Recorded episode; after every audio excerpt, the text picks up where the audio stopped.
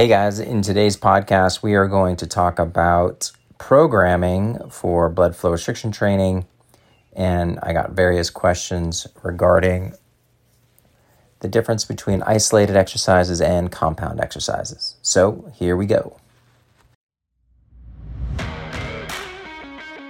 You are listening to the BFR University podcast with your host, Dr. Ed Le Cara. BFR University is dedicated to helping people learn safe and effective ways to implement blood flow restriction training into their lives. And now, here's your host, Dr. Ed Le Cara.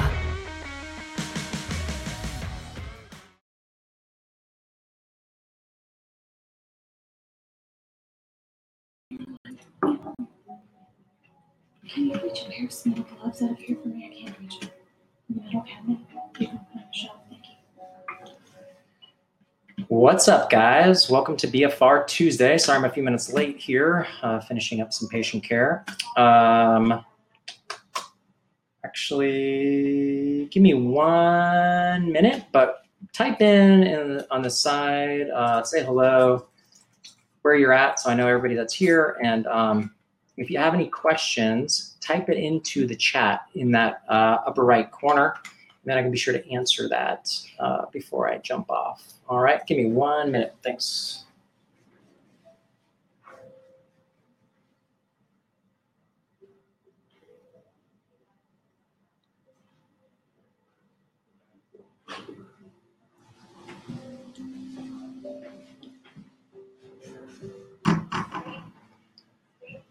All right. Hello from SoCal.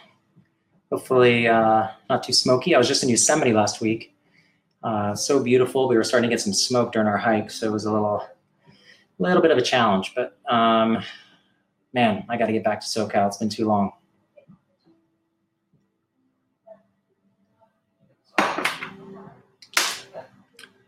Hi from New Jersey. Hi, Lewis. Uh, can you try to post the links for the study discussed last week? Forgot to email you. Hmm. Remind me again. Which um, sorry, I'm uh, I've been inundated. Uh, what study was that last week? Remember what it was about? I forgot. Okay, uh, I'll try to. Remember, I'll go back and I'll listen to see what last week's podcast was about, and I'll um, and I'm sure I'm happy to post it. You can also look on my YouTube channel, and the YouTube channel should have a link to anything that I reference. Um, and the YouTube channel is just Ed Le Cara if you look under uh, YouTube. It was a good one. Oh, that's good. it's always good when it's a good one. It's not good when it's a bad one. Good when it's forgettable. All right. Any questions? Any questions for me?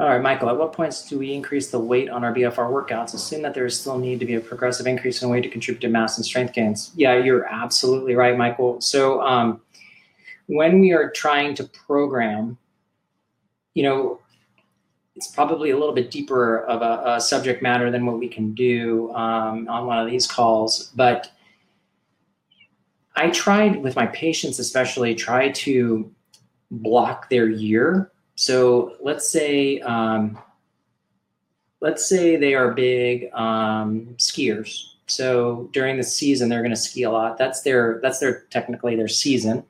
If they're an athlete, then it might be football season or a, soccer season or volleyball season, whatever. Um, during certain parts of the year, when you have a specific focus on a, either a single event, like some of my bodybuilders uh, do, or they have multiple events during the year, you kind of want to periodize um, your training so that way you can peak yourself at the times that you need and want peaking. And I rec- I, rec- I, rec- I recommend this for everybody because otherwise our training gets very bland. Um, you know, when I used to work for 24 Hour Fitness, we used to say all the time, like, you know, God, there's guys in here that are there every single day and they don't, don't look any different um, than they did three years ago. And it's because they're they're not constantly adapting um, their workouts and they're kind of doing the same thing over and over and over again. I don't think you're I don't think your body gets bored. I think you're right, though. You need to continue to increase um, either the resistance or the reps uh, or the volume, or, you know, it's got to be changed up a little bit to continue to challenge the body. So um, when we're looking for strength and hypertrophy, strength uh, is kind of self um, defined. Hypertrophy means just muscle size. And with BFR, we do it two different ways. We we train hypertrophy uh, using very very low loads with higher pressures. So in the upper extremity, like using 50% limb occlusion pressure or high pressure on your consumer uh, model of the of uh, SmartCuff Gen 3, and we use uh, a very light load, not to failure. So you're using, you know, you're doing your 30, 15, 15, 15 rep scheme um, with very light, like 20% one rep max. When we're doing strength, which is different, strength and hypertrophy are two different types of training protocols.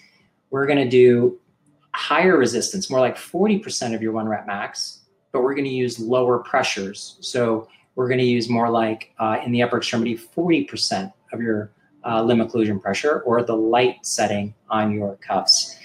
Um, so making these little variables, in my opinion, is very important. And you want to block times throughout your training program to uh, focus on those specific items. So, to your point, Michael, um, I would retest my my one rep max or your three rep max every four to six weeks, and make that make a block of training. Let's say a strength training block.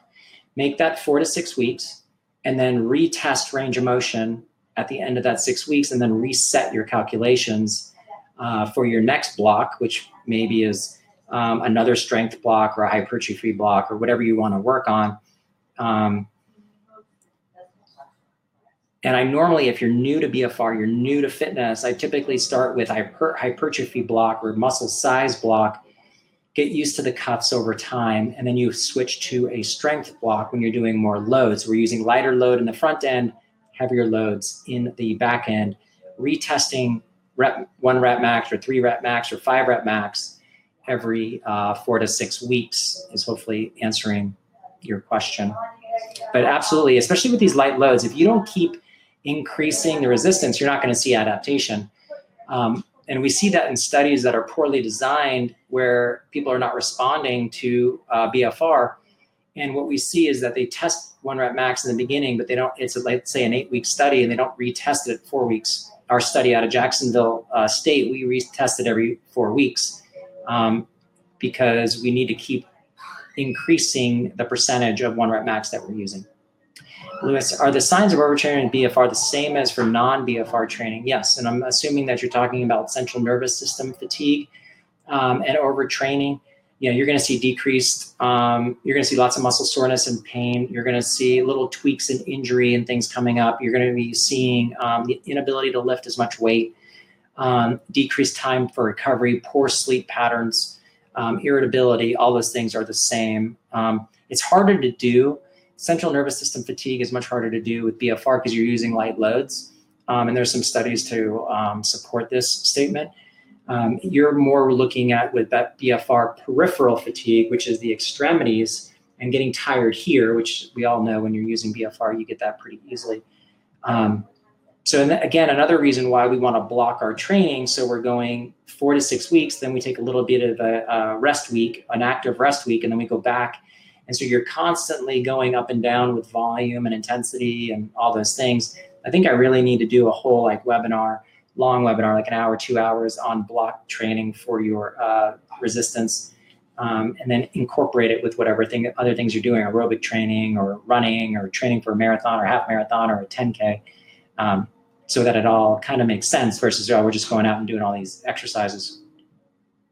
And I do have resources if anybody needs it to help with designing programs. Like if you need a year program because you want to get ready for the first half marathon, um, having somebody looking at your whole schedule and figuring out with you and getting a little bit of a coach, I think goes a long way to make sure you're getting the goals uh, that you need. Lewis asks, would you recommend going lighter and moving to a hypertrophy protocol if doing more BFR strength training and feeling overloaded? Uh, yeah, I would. Yeah, then you're doing uh, more isolated exercises, more single joint exercises. Um, you're doing lighter loads, less. It's less stress on the system for sure.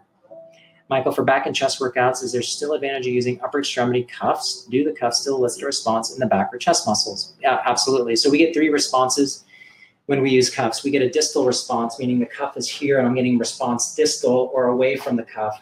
I get a proximal response, which means that I'm getting something um, closer to the, my midline, so shoulder, or in the lower extremity, be glute. Um, and then it, we also get a systemic response, which means that the brain is doing things and your whole body is doing things. So, absolutely, there's a, a um, the only thing that we don't see an improvement on is really your core muscles. And so, when we're doing uh, core work, I don't keep the cuffs on patients I, or clients. I have them use the cuffs for their workout, and then uh, and then do their core work either before or after their workout with um, without the cuffs. Hopefully that helps. All right, I got I got time for one more question if anybody has one.